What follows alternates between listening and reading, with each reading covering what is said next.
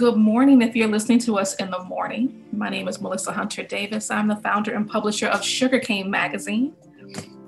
And this is our very first This Week in Caribbean Art and Culture.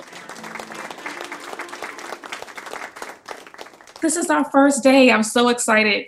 Um, you're tuned into This Week in Caribbean Art and Culture, and I am here with two incredibly phenomenal women. And I'm so happy that they're going to be on this journey with me. This is going to be a really interesting and educational journey and fun and entertaining as well. So we're really ready to go. I'm going to um, get started. I really want to introduce the, the women that we have on the podcast, and we're going to start off with Suzanne. Suzanne, tell us about yourself. Hi there. Hi, hi everyone. Thanks for tuning in. Um, I'm excited too. Uh, this is going to be a great program. Um, we have some really interesting things lined up, and so much is happening. It's going to be difficult to really cover it all in good time. So, and it's a pleasure to work with Melissa and Elaine, Maria Elena. Um, real, real. It's going to be fun.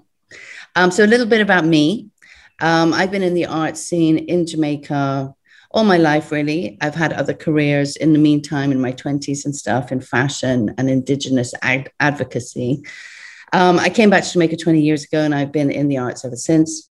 As times have changed and you know the, the traditional models have really they're really not working anymore, especially in the global south. And markets have changed and shifted. I, I went online with Susie Wong Presents to support emerging Jamaican artists initially, and it, I now think very regionally um, because I do think we have to think of ourselves of a, and, and shape ourselves into a more cohesive whole.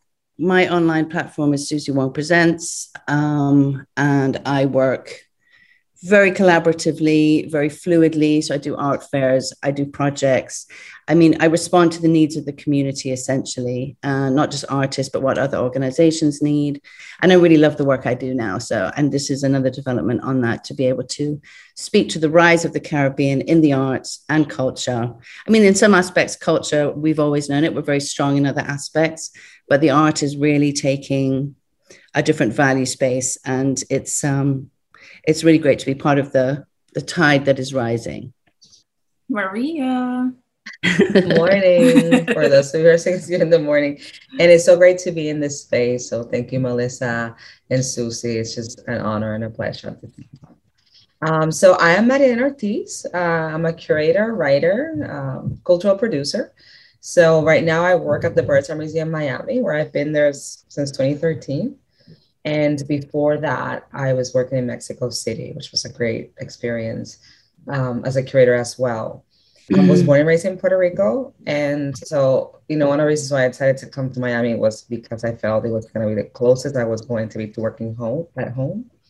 And and and it's been that way. It's really been that way to just be able to um, be more active and be like it within the Caribbean network circuit. So, what can you expect? We are looking at approximately nine months. We will be taking some breaks. We will not be on every week because we need to rest and and take some time for ourselves, for our family, for you know, to, to work. So we will have some some weeks off and we'll let you know ahead of time when we won't be on. But what you can expect is great conversation about art and culture from the region, great interviews from people who are actually doing the work and making sure that you know this ecosystem is strong um, and also talking about ways that we can you know support caribbean art and culture you know where you can collect who you need to talk to who you need to buy all of that great stuff. So that's what you can expect from us every week and we're really looking forward to to spending this time with you on a weekly basis for about 45 minutes to an hour so we've been gone. So let's tell a, a, little background on how this started. We started on an app where we spoke um, weekly for our room, which was called uh, This Week in Black Art. And I really wanted to talk about Caribbean art and culture because it didn't always come up in our conversations. And I felt like the region is really important that we need to have this conversation. And I'm based in South Florida, so I hear about the region and work that's coming out of there all the time. Big shout out to Rosie Gordon Wallace, who really gave me uh, an education just from just like little conversations, not even going to any of her talks um, that she may have put on, but just talking to her on, on a personal level. I really got a great education from her. And I want to be sure that we had this conversation going on on a regular basis. So I reached out to these lovely ladies and they agreed to do this. And I was so happy that they're, they're in agreement. And that's how we got here. And so we decided to make this a podcast and not something that was inaccessible on an app that maybe not everyone can access or really don't want. I know that you know, even the most basic things, our phone only has so much room, so much memory, and you want to keep apps on that are important. And so if it's not important to you, you may not download it. So this is a little easier to access. So that's how we got here. So we've been gone all summer, and I understand people have been asking about us. So with that being said, Maria Suzanne, how was your summer? Well, my summer was it was good. I, I enjoyed it. um, um, what can I tell? Well, first and foremost, I had a child, so I spent some time doing that, and um, that happened around June and then I also did a little bit of work because you know I wasn't working at the museum, of course, but then I I was during some things and um, working on an essay for an artist was very interesting. That's coming up, and then also following a lot of the stuff that was happening because I knew that there were certain artists, like for example, I knew that Bonnie Ramirez was gonna have a show at the Armory that we might talk about later, which went really well. So I was also following up on things that were happening that um, that were also pertinent to to the things that I'm interested, in, you know, right now. Yeah, for me, summer was. Um, I mean, it was great, but it's a really strange time. I mean, in Jamaica, we still have curfew, we have lockdowns, that we have, we're having these long stretches of lockdowns, and it was very difficult. Um, but at the same time here we are in this beautiful country so like people would take off for the lockdowns you know and have like three days in the country which is not what you would normally do but it was the only way you could like be with your family or something. Mm-hmm. um, and it also gave rise to to periods of time where i could really sit and focus and be isolated and locked down to get the work done. So i did some programming. I did a lot of programming for the rest of the year for susie wong um, I juried um, the Jamaica Art Society Fellowship Program, which was really interesting. You know, all the, this cohort of nominees showing such promise and, and potential, really exciting stuff that was. Um, and I'm hatching, I mean, what we have in Jamaica is a real lack of documentation, archiving, and we've had two very important collectors passed recently, and I'm really trying to get the estates to work around documentation of their collections and commission writers to come in um, and really articulate what they were doing. One was very visionary, one was very historical, but very kind of also had tastes outside of the norm. Uh, just both very interesting. And so I'm really, really trying to get those two projects off the ground as well so that was a lot of proposal building and things like that. But it was it was exciting because you get to like fantasize, you know, for your end game. So this summer I worked trying to make sure that I could get this podcast off the ground and all the other things that I need to get together. It was kind of a rough summer um, in that sense because you know constantly doing proposals and like, hey, look at us, you know. So I did that all summer. I was able to reconnect with my Caribbean roots. So you guys won't be able to see this because this is audio, but this is my great grandmother from Belize. I had a chance to meet her niece. So Oh wow! The a little that's baby. so cool. The little yeah, baby that you see in this picture is her. She's yeah. like a hundred, oh, a hundred or ninety nine. Wow. She's still alive. She's still alive and has breast cancer and, and has had it for a while. She is still just as spicy and sharp. And I was talking to her and she was really spicy with me, and my kids were looking at me, and I was like, ah, so you see where I got it from. this all makes sense but spicy and sharp. And she still remembers my great grandmother. Um, it was really a, a, fantastic conversation, just, you know, talking to her about, you know, family that I didn't know that I had and where she was from and um, the background of how my great grandmother actually got here. And we were able to put some pieces together for her because after a certain point, they lost touch. Um, and they never actually saw her again. She passed away, and her family never knew what happened to her. So I, we were able to fill in pieces for each other. I was able to tell them, well, this is, you know, this is when she died. Here's her death certificate. Here's what we know happened in her latter years. Her, this is when her children passed away. So it was nice to you know really reconnect. Um, and even though That's she seemed amazing. very, yeah, and I know that she was a she's a very strong woman, but I know that there was still a lot of sadness um, because as you start to listen to her, you realize that they'd actually been looking for her for years and didn't know where to look. So thank God for Ancestry.com because that's actually how this all kicked off. So oh, that's so cool. yeah, I really relate to that, um, as you can tell, because growing up, you know, a lot of our histories being in the Caribbean, like they're so fragmented, like we don't know a lot. Mhm. And um, I, I would always used to like go back to my grandparents and ask them, like, where are you? How, where who were your grandparents? Where they came from? And and that's how I found out that one of my that my great great grandmother, my grandfather said that she was French, which I don't think she was, but she came from a French colony to Puerto Rico. So and you start seeing this route of passage that is just very enriching. yes. So congrats. It is. It is. I had a bit of a moment. Um, I don't know if either of you have heard of Jeanette Kong. She has um, a production company, Miss Chin Productions, and she has produced a couple of documentaries about the Chinese in Jamaica and finding her family roots. And she was part of this um, mentor um, advisor program with an institution in Toronto. And I got into some conversation on a Facebook group um, about, you know, Jamaica and history and all of that and I was trying to find out some information because, like you say, it's just so ethereal. There were just like facts, you know, but not much to flesh it out. So, like on my grandma, my grandfather's side, um, coming from China, there's just no family record, you know. So I, I went on to Ancestry. She guided me, and she got me. I found his grave site at the Chinese cemetery downtown. I found the Chinese um, characters for his names, and now I can go into the Chinese archives and look for him like in newspapers and shipping announcements. And turns out he's from Singapore, not Shanghai, Okay. which has really shocked a lot of my family because they were all told he was from Shanghai, like my, my mom's brother and sister. My cousins were told that. And yet another, you know, the eldest child, every, they are all her children all, all knew he was from Singapore. So there's all this like mystery. and I'm still trying to get into it, but it's um it's fascinating. It really Yeah. is. It is. Yeah. Finding So cool. family. And actually her her family, which is an interesting story, they're actually Americans, but Wow. they were British sympathizers.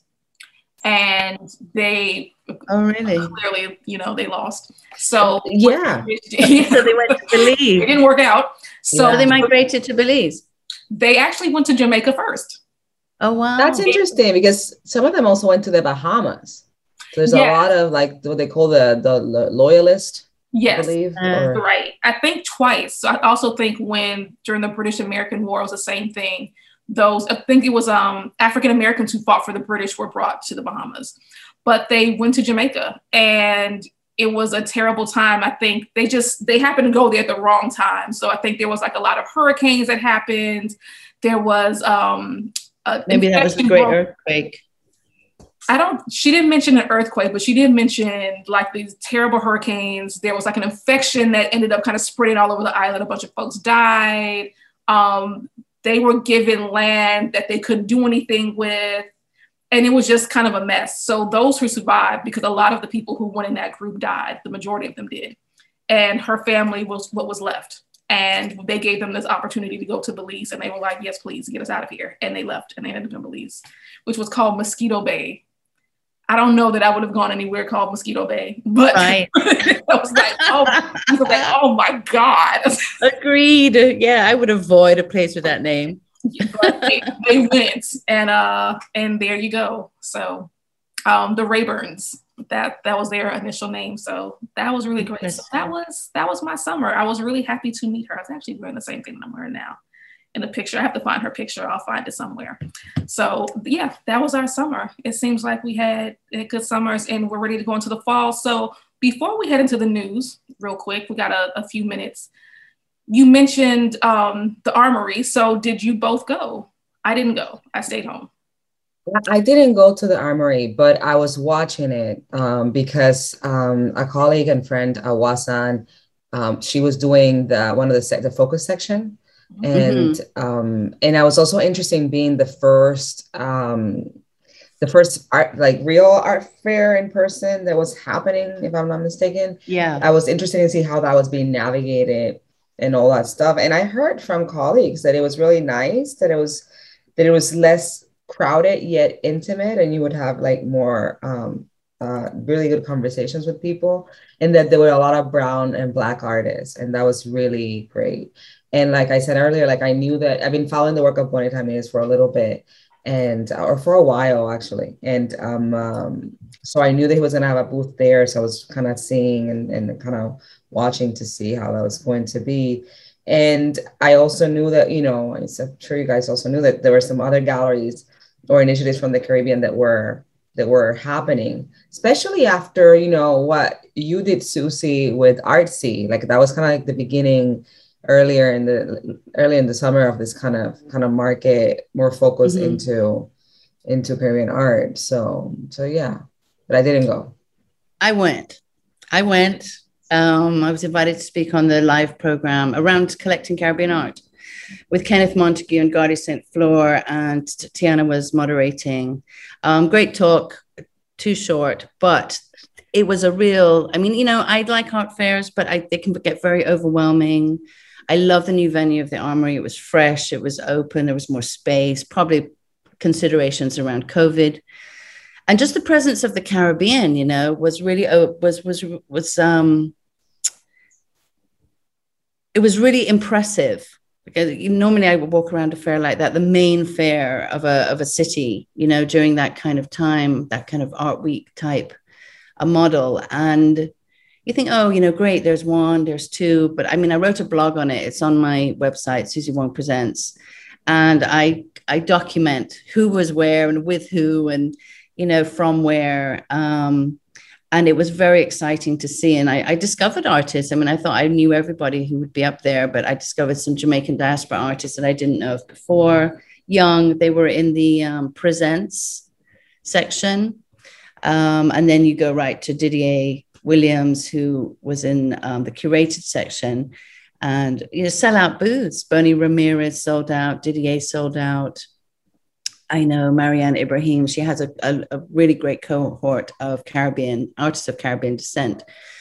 And um, beautiful work. I mean, you know, I, I could easily have spent a fortune at Armory this time round.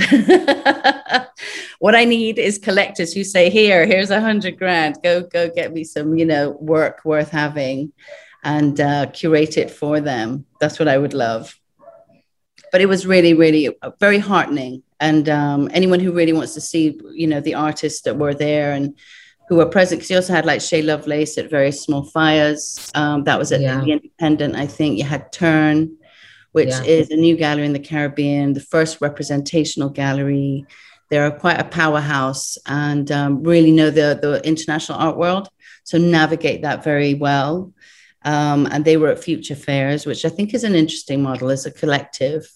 Aren't they modeled differently than a like the traditionally commercial fair? Do you know about that, Maria? I uh, know, but um I think they're I think they're modeled as a collective and that they all all the earnings from the fair are shared equally with all participants. Oh, that's that was really interesting. I, I, yeah, I thought so. There's something yeah. about equity there that's quite interesting. Yeah, and um, transparency, I would imagine too. Yeah. Anyway, Armory was fantastic, and like you said, it was not. Um, there weren't that many people so um, it wasn't as crowded as usual. It wasn't as busy and kind of there's an anxiety that rises as you move through a fair because there's just so much happening. I really enjoyed it and I enjoyed the satellite fairs and I, I you know, I really hope the fair circuit becomes more more a bit calmer, a bit cooler, you know. Yeah, yeah, me too. Me too. Same, same here. I'm hoping for that. I, mm-hmm. I went to Frieze, but I think we talked about Frieze before. I went to Frieze, um, and I'm hoping that, you know, moving forward, that one of the things that bothers me about Art Week Miami is not the art, but just the craziness so of much. yeah. just overwhelming. Mm-hmm. Um, and it's by the time you're finished, you're like, oh my God, I'm exhausted. Um, so I'm looking forward to that, you know, kind of shrink, even though I don't think it will, honestly but I'm, I'm looking forward to seeing that all shrink and become a little bit more intimate and not so crazy and focus more on the, the work and you know collecting and buying than like the party scene but this is miami so that's asking a lot. Yeah. I wanted to say that yes uh, with uh, future fairs they split 35% of the first profit uh, which is quite ah, nice. oh, okay just the first profit. Yeah. Yeah the 35% yeah. Um and I agree with you, um, uh, Melissa, just because there's a lot of saturation. And yeah. that's one thing that I've liked. And I was talking to some colleagues about this last night at an event that because been, we've been forced to pause a little bit, um, we are seeing new possibilities in the fairs and that before sometimes I felt like I was going to the same fair all the time with the same mm-hmm. artists. And but now I've been forced to kind of rethink a little bit and and I and we're seeing new people, which is nice. I think, I mean, one thing that struck me is that, you know, there's a, there are gaps, you know, so we have like in context of the Caribbean, you know, um, and thinking about us here, accessing a space like the Armory is very difficult. Um, and with Caribbean artists, you, you do get the, that there's a I don't know what to call it really. There's a there's a transition that happens, and then the Caribbean's kind of cut out of the conversation. It's with a global North gallery. Uh, the work's articulated differently. Um, as a Caribbean person, you might not be looked at or seen as valued as a potential collector. It might not be a price point you can really consider, and um, that's where um, I think the online art fairs, I hope they retain some life and movement because that's how galleries in the global north can really present works of emerging rather than doing all the groundwork and then them kind of migrating to, to global north galleries um, and in a in a whole in a market that does not consider the the the roots and understanding the work and the value of material culture in the region you know sorry it's a bit of a a bone of mine. no, absolutely not at all. Okay, so ladies, is there anything that you're expecting to see within the next month or next six weeks that is really going to be fantastic? What art should we be looking for? What artists are showing that you really want to see? Well, if you're in New York, if I was in New York, I would love to see the Alvaro Barrington show at um, um my God, is it Pastel? Or Vassell. Vassell. Va- yeah. Nicola Vassell. Thank you. Um, I would love to see that show. So that's something to to look for. And if you are in Rotterdam, I would love to see the show also at Kunstmeli because mm-hmm. you know that's coming up out of a really interesting partnership with Sourgrass. Um, and they're um, showing Caribbean artists there, I believe three for three years, I believe. So, and the artist, the inaugural artist, it seems very kind of interesting and exciting. So those are two shows that um, if you're out there, I would see. Um, yeah. Yeah, for me, I mean, I was thinking of going to Toronto at the end of this month because I enjoyed New York so much. Um, I'm not sure I'm going to go, but I the, the, the real drive to go was um, the Art Gallery of Ontario. They have um, a Caribbean exhibition. Really, I mean, it, by the pictures, it just looks stunning. Uh, fragments of epic memory. Julie Crooks curated it. It's um, and it was it was shaped out of a photographic collection of um, the largest archive of Caribbean photography that um, Black collectors in Toronto pulled together and, and supported the, the acquisition to the museum.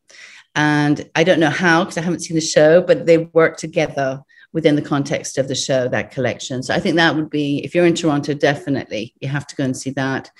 There's also um, a group of young emerging Caribbean artists at Z33 House for Contemporary Art Design and Architecture in Belgium. Um, it is called In the Eye of the Storm. It's about climate crisis. It's about um, identity, transition, queerness, um, trans. I mean, it's really interesting and very edgy. Um, so I'd like to see that, but there's no chance of that. I just have to be happy with online. I would say um, Alvaro is also show, showing with Kyla St. George in Brooklyn. Um, he has this way of when he comes into a city for the first time, he has like three exhibitions simultaneously, apparently. So I didn't make it to Brooklyn to see the Kyla version, but I went to Nicola's, and that really is a fabulous show. Um, I would also say that in terms of news, this this past week, uh, Documenta 15 announced um, their participants, and Alice Yarden. It's really interesting because they're they're like community driven um, nonprofits that have been included. So you have Alice Yard in Trinidad and Tobago, and the Ghetto Biennial in in Haiti are both included in that. I don't know how that will manifest in the in Documenta itself, but really, really happy that they're they're included and we're part of the conversation. That's cool. Um, I wanted to say, going back to the show things, um, that also I was recently just in LA and I've been working uh, for this artist named Ilana Savdie. She's from Barranquilla and she was raised in, um, she moved to LA when, I'm sorry, she moved to Miami at the age of 13. And in her work, uh, she's having a show now at Kohn Gallery and I'm really looking forward to that because she also, um, you know, she's Latinx, but also in Barranquilla, you know, they have this big carnival. It's like a big Caribbean city, and she draws from um, the Mari Mari a mask from the carnival to oh, some cool. create some of her abstract paintings, which allude to queerness and some other stuff. So I'm also looking up for that. And I need to give a shout out, of, of course, to April Bey, who I think her closest, her show is closing soon at um, California. I really uh, wish Museum I could see that. Yeah, so that was also pretty. So there's shows all over the place, you know, right now. I think. I didn't mean to mute you. Uh, I'm sorry. That was actually for somebody else. Sorry. Susie, Susie you want to unmute your? Yeah. Oh, okay. Sorry. Unmuted. sorry. sorry about that. It's okay. I just didn't want. Oh, you were saying something, Susie. Yeah. Um, I was saying that you know the one of the, the a show I would really love to see is the one you mentioned of Jasmine Thomas Girvan working with Sourgrass at Melly in yeah. Amsterdam because I know her work. I've shown her we've done like three shows together and I know how meticulous she is, how beautiful the work is, how stunning it is, and I just really wish I could like transmit myself over there for a day to see it. yeah. Well, it's gonna be up for a while. I think it's gonna be up until February or something like that. And here in Miami, the show that I really want to go see that I have it on my calendar is the one that Mikhaile Solomon curated for the consortium. Because yeah. oh, they're yeah, that's it. That my Florida has like an interesting uh, program for supporting artists. Um, every year for different counties they give out like i think it's what like $12000 per artist i believe. Um, and every year the a, a, curator is selected to curate the the show of the winners. I did it some time ago but mikhaile solomon from Prizm art fair she's doing it this year and i know that mark floridor is in the show and others um, kind of Caribbean uh, based artists in Miami that in South Florida that are pretty pretty worth looking at. And Lonnie's show also at Locust Project. Yeah. I have to go see that show. Same here. Just forever. That. Yeah, I was going to mention her. Um, I'm really proud of her, and I'm, I'm happy to see um, what she puts together. She's really great she's done some really great, like on the side, she's done some really great mentorships with young women. My daughter adores her. My oldest daughter adores her. Um, she's kind of like that cool auntie that you know you wish was like your mom in real life. Um, but her work is uh, is is really fantastic, and I'm I'm happy to see that she's working with Locust Project. So I'm looking forward to seeing that as well. The Museum Association of the Caribbean is devoting its annual conference and general meeting on November 3rd through 5th to the theme Cultivating Resilience in Museums and Cultural Heritage Sites. And Joanne Hyppolite is here to join us as she works with MAC, Museums, Museum Association of the Caribbean. Joanne, hello. Hi, Melissa. So glad to be here with you today, and Maria and Susie. So, Joanne, tell us about the conference. It's an honor to be your first guest. Let me say that first. Thank you. Yeah. So, um, Museum Associations of the Caribbean has has been having conferences uh, for the past 30 years. So this is our 31st conference, and you, usually the conference takes place in a Caribbean country every year because we are we service museum um, staff, right? Museum and cultural heritage workers. But of course, this year, everything has had to pivot. A lot of countries in the Caribbean are in lockdown or in various phases of opening and closing. So travel was still continued internationally, still continued to be very difficult. So, like everyone else, we pivoted and we created a virtual con- completely virtual conference that brings the best of the MAC conference into the virtual space as much as possible.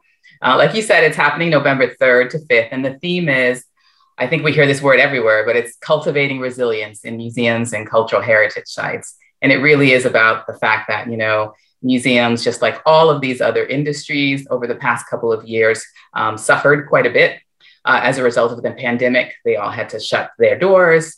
They are used to um, serving a visiting public, and all of a sudden, there were no visitors to service. So they had to um, um, create new and innovative ways to reach out to people.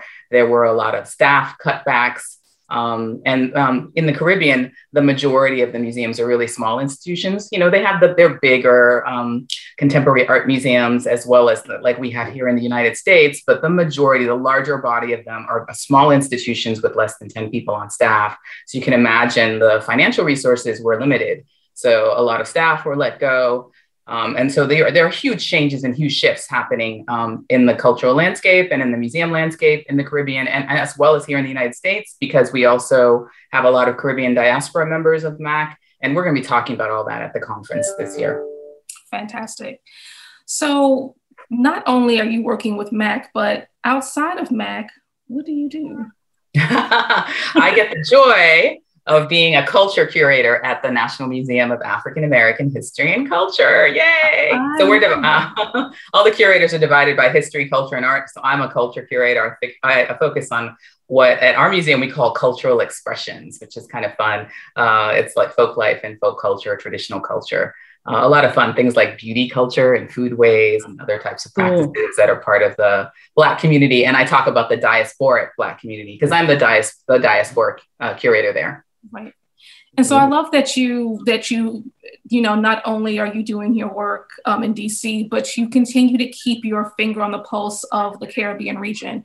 And you I've always seen your name associated with working with different museums and cultural groups within the region, making sure that to strengthen them and to, to strengthen their work. So it's really fantastic to see that you you've continued to, to do that work. So if we're joining you on November 3rd, what will we be walking away with? What skills, what knowledge are we going to walk away with?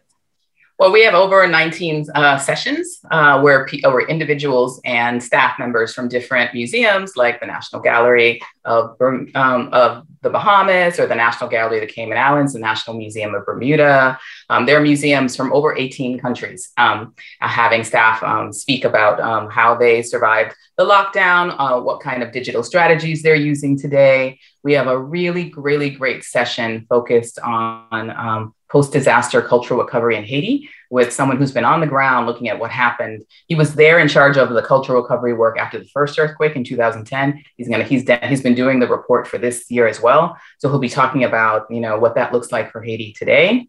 Um, and then we have a really awesome keynote uh, panel to open up the entire conference on November 3rd and that features um, University of South Africa's um, uh, Dean of the Graduate School, Mark Raymond, who's from Trinidad and Tobago and has done a lot of work in the Caribbean. And he's going to be um, talking, his uh, talk is uh, titled Soon Come Anticipating Memory. And it looks at how museums and architecture can play an important role in sort of looking at our past and um, figuring out how to um, um, change, you know, bring transformational change to the future. Because as you know, our history is problematic.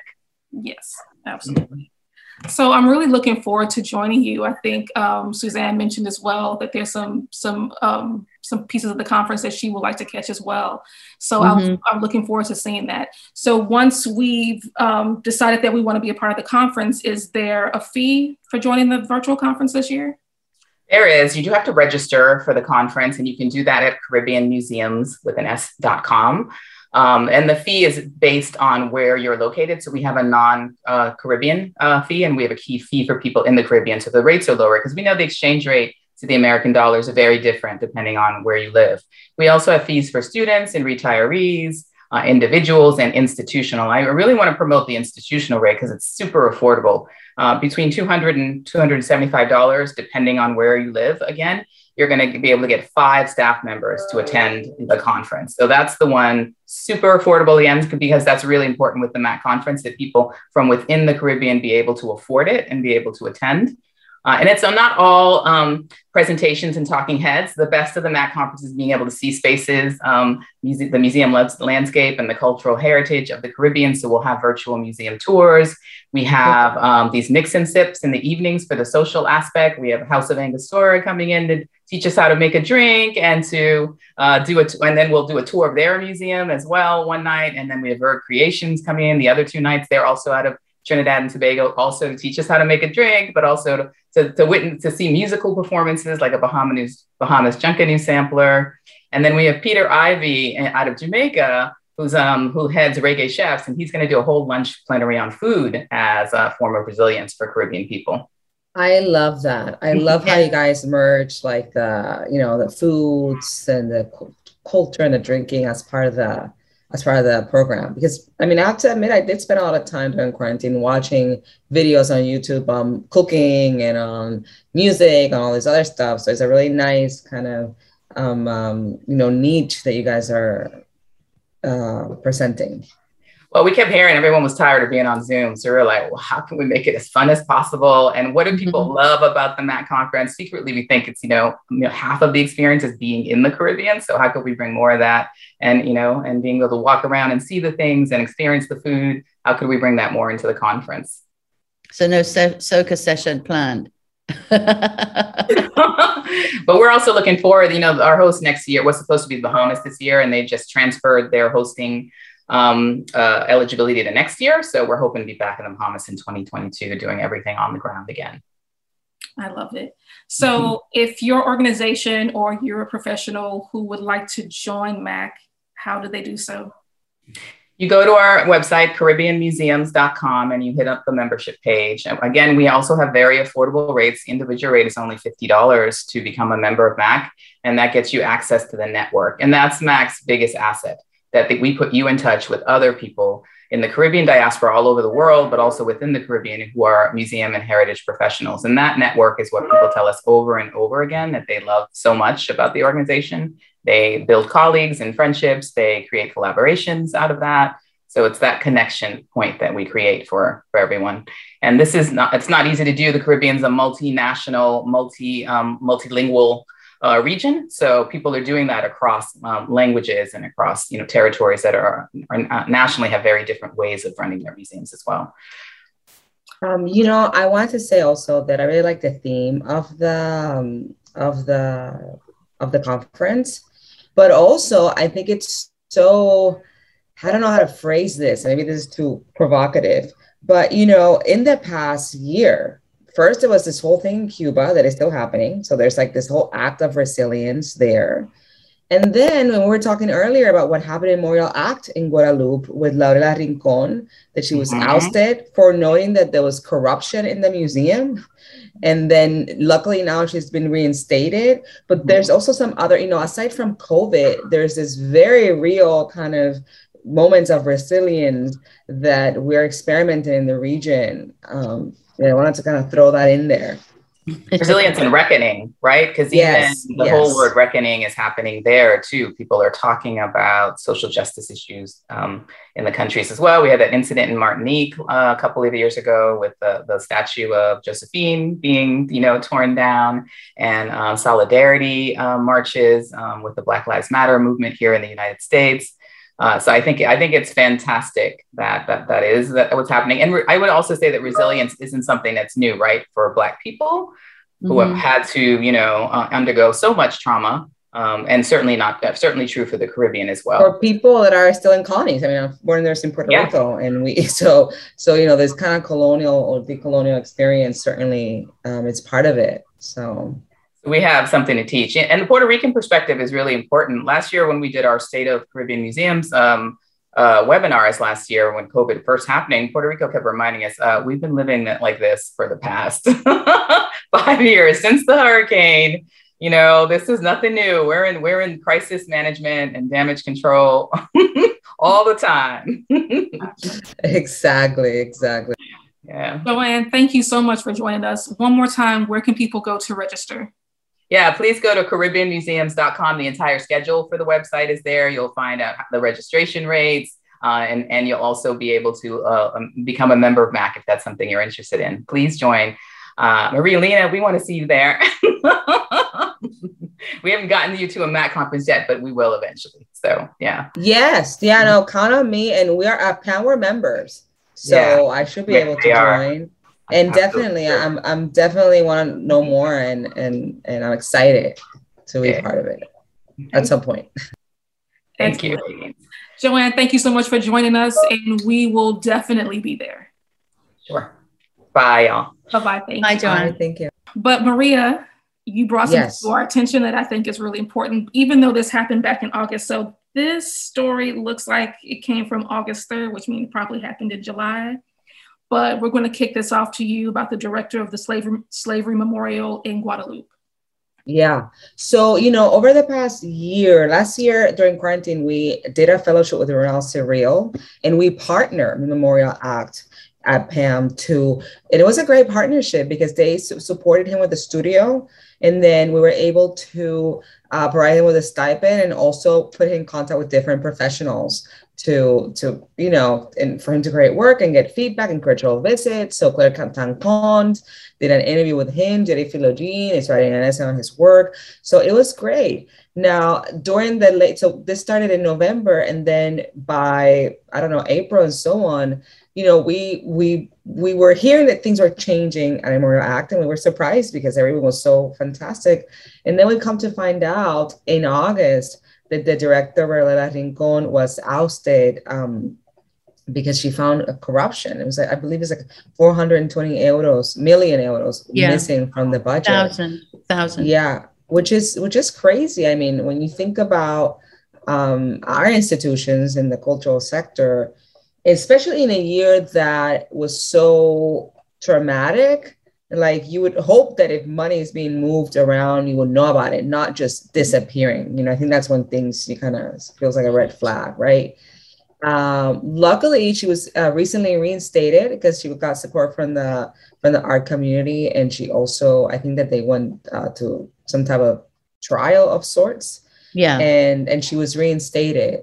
But i do think that it's important to to bring that into awareness because you know, COVID, yes, it's been quite awful. But before COVID, there's some of some our institutions are, you know, they go they were in perilous conditions, right? And then that it's important for us as professionals to to be cognizant of and how to maneuver that. You know, I I commend Laurella for having um, the smartness. I'm sure that she was also with great support of other people, but to maneuver that situation. Because I think if it would have happened to me or to another person, we, we would have been shocked. Like, what do I do now? Because my livelihood is in trouble, right? Were you guys also aware of the story or? I saw it in the news, um, and it was it was of, of great interest because you know these things do happen, and you wonder like of the of the behind the news story, like what's really going on, and is there like what does missing mean? And like where did it slip through the cracks? And what's happening um, like you say to her by bringing it to the forefront and of kind of requiring accountability and requiring um, transparency around it and you know to stamp out any kind of mismanagement if we're going to put it kindly. You know what i mean?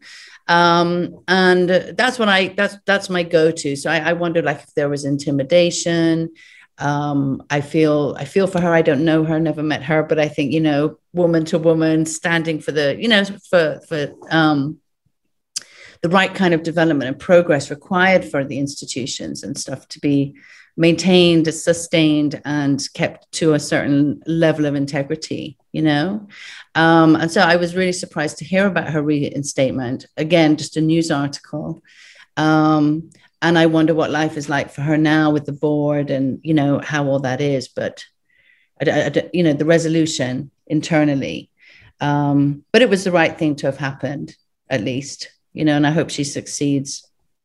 And it's also a cautionary tale. I think this is not an unusual story, unfortunately. It's really important that we pay attention to our museums um, and that we are, you know, really careful with and protective of the directors of art museums because it's not unusual for governments to siphon money from museums that service people of color. and to surface um, to from small populations to take that money and put it somewhere else and then blame the director for it when you know clearly that's been a way to just kind of take money you know from those yeah. institutions and not give them what they need to actually be great and compete with you know other institutions in the world. So this is you know a story that you need to watch. This was in our newspaper on august 3rd i will some maybe tweet this out so people can actually kind of you know pull it in and see it. But it, that's you know really something that we need to think about you know with our institutions. And so we just finished talking about the MAC conference. You know hopefully that gives you a chance to, to get to know some of the directors who are in the region some of the directors who are outside the region who are doing the work and being sure that you're you know careful with them and protective of them and making sure that you know that they're not being taken advantage of that they have what they need to actually program and service the community so I'm really happy, happy that Ms. Rincon got her position back, and hopefully the government or whoever's responsible make sure that this doesn't happen again, and they can watch their budgets and get yeah from somewhere. And Memorial ACTe is a beautiful museum, so like it's a beautiful place. So if you if you're listening, and you haven't been, and you need an excuse to go to Guadeloupe, that's a great excuse to go. So getting so there is going to be the challenge. Yes, but I just wish success to the museum as well because sure. it's been it's it's a great venue. It's a beautiful place. Um, great initiative. So it's great that it was funded and founded in the to begin with.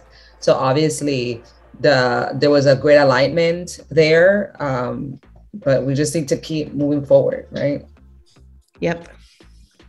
Ladies, this is episode one. We did it and there's so much more. I mean, in terms of the news and everything, yes. we, we, have to there's pace so ourselves. much more. So yeah. yes, so this was just like kind of like back to school. You know, like back to school. You go back to school, like you don't really do any work. You just talk about what you did all summer and kind of this is what this is like. But we are coming hard at you next week. So you can join us next week on this week in, in Caribbean art and culture. I'm so excited, guys. So that's it. And um, we will see you soon. Ladies, have a fantastic week. Be safe. Thank you. You too. Thank you. You too.